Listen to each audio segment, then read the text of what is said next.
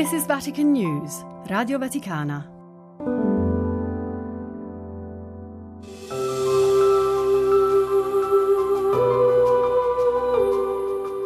Anche chi sa poco o nulla di lui, quando scrive un'email o guarda il calendario, calcola gli anni a partire da quello della sua nascita.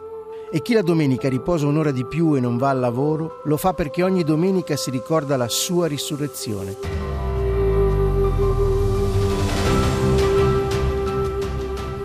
Chi è Gesù di Nazareth che ha condizionato così tanto le nostre vite? Sono Andrea Tornielli e questo è Nazareno, il podcast che vi racconta la vita di Gesù.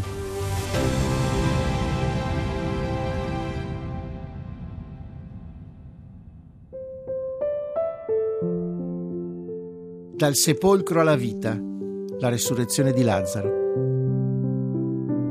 È una giornata piena di luce. Camminavano in silenzio tutti insieme. Ad un tratto Gesù prende in disparte i dodici discepoli e lungo il cammino dice loro: Ecco, noi saliamo a Gerusalemme e il figlio dell'uomo sarà consegnato ai capi dei sacerdoti e agli scribi.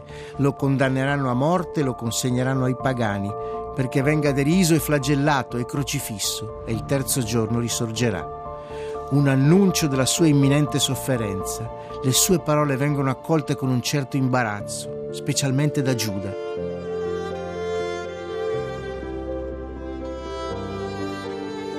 La salita dalla Galilea alla Giudea non avviene però per via diretta. I discepoli convincono Gesù a passare nuovamente in Perea, al di là del Giordano. Nel frattempo a Betania, a casa dei suoi amici, si sta consumando la vita di Lazzaro, assistito dalle sorelle Marta e Maria. È stato colpito da un'infezione che nel giro di pochi giorni lo ha immobilizzato a letto, in preda a febbre alta e fortissimi dolori. A nulla sono valsi i rimedi dei vicini di casa e dei medici che le sorelle del malato avevano fatto arrivare da Gerusalemme. Se Gesù fosse qui, ripetevano spesso le due giovani donne. Dite a Gesù che gli ho voluto bene, ripete invece spesso Lazzaro. Grazie a una comitiva di mercanti che salivano a Gerusalemme, Marta e Maria vengono a sapere che il Maestro si trova al di là del Giordano e mandano dunque degli amici a dirgli, Signore, ecco, colui che tu ami è malato. E Gesù reagisce così.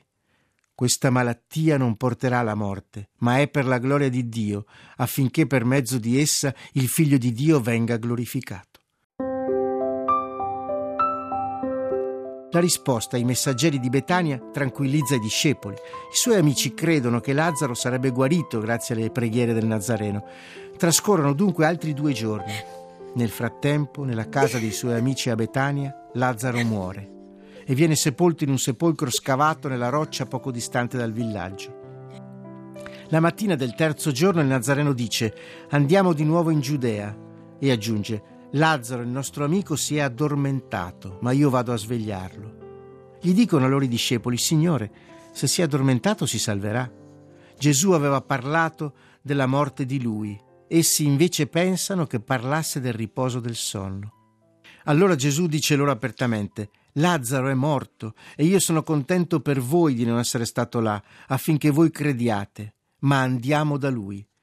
Si mettono dunque in viaggio.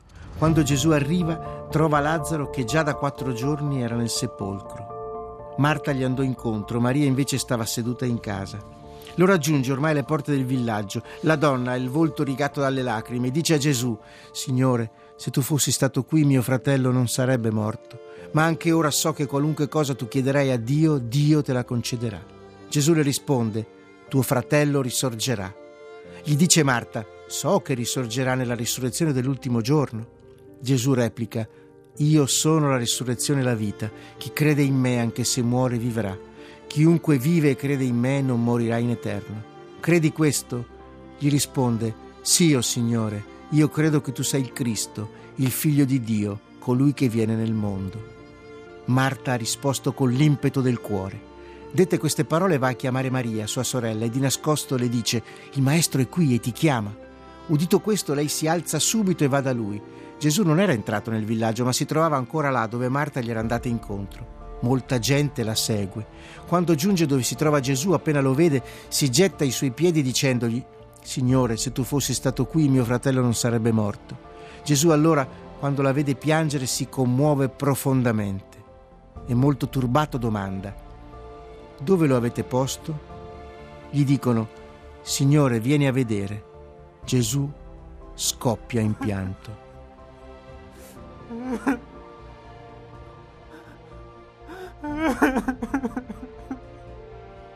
Gli apostoli gli si avvicinano.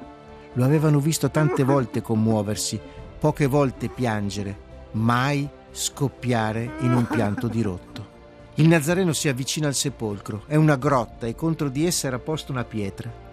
Gesù dice, togliete la pietra. Gli risponde Marta, Signore, manda già cattivo odore, è lì da quattro giorni. Le dice Gesù, non ti ho detto che se crederai vedrai la gloria di Dio? Tolgono dunque la pietra. Obbediscono pur non capendo perché lo facesse. Quattro uomini robusti, amici di Lazzaro, non senza fatica fanno rotolare la grossa pietra. Gesù allora alza gli occhi e dice, Padre, ti rendo grazie perché mi hai ascoltato. Io sapevo che mi dai sempre ascolto, ma l'ho detto per la gente che mi sta attorno, perché credano che tu mi hai mandato.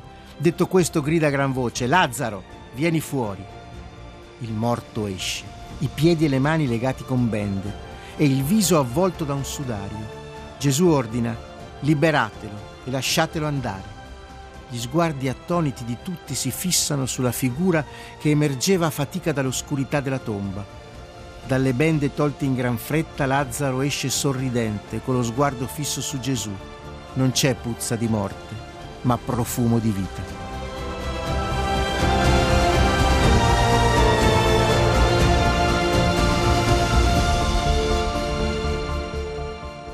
Avete ascoltato Nazareno un podcast scritto e raccontato da Andrea Tornielli, come libero adattamento dal libro Vita di Gesù, edito da PM, e a cura di Benedetta Capelli, Fabio Colagrande e Amedeo Lomonaco.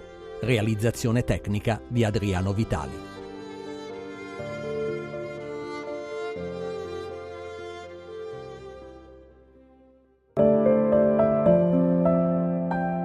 This is Vatican News, Radio Vaticana.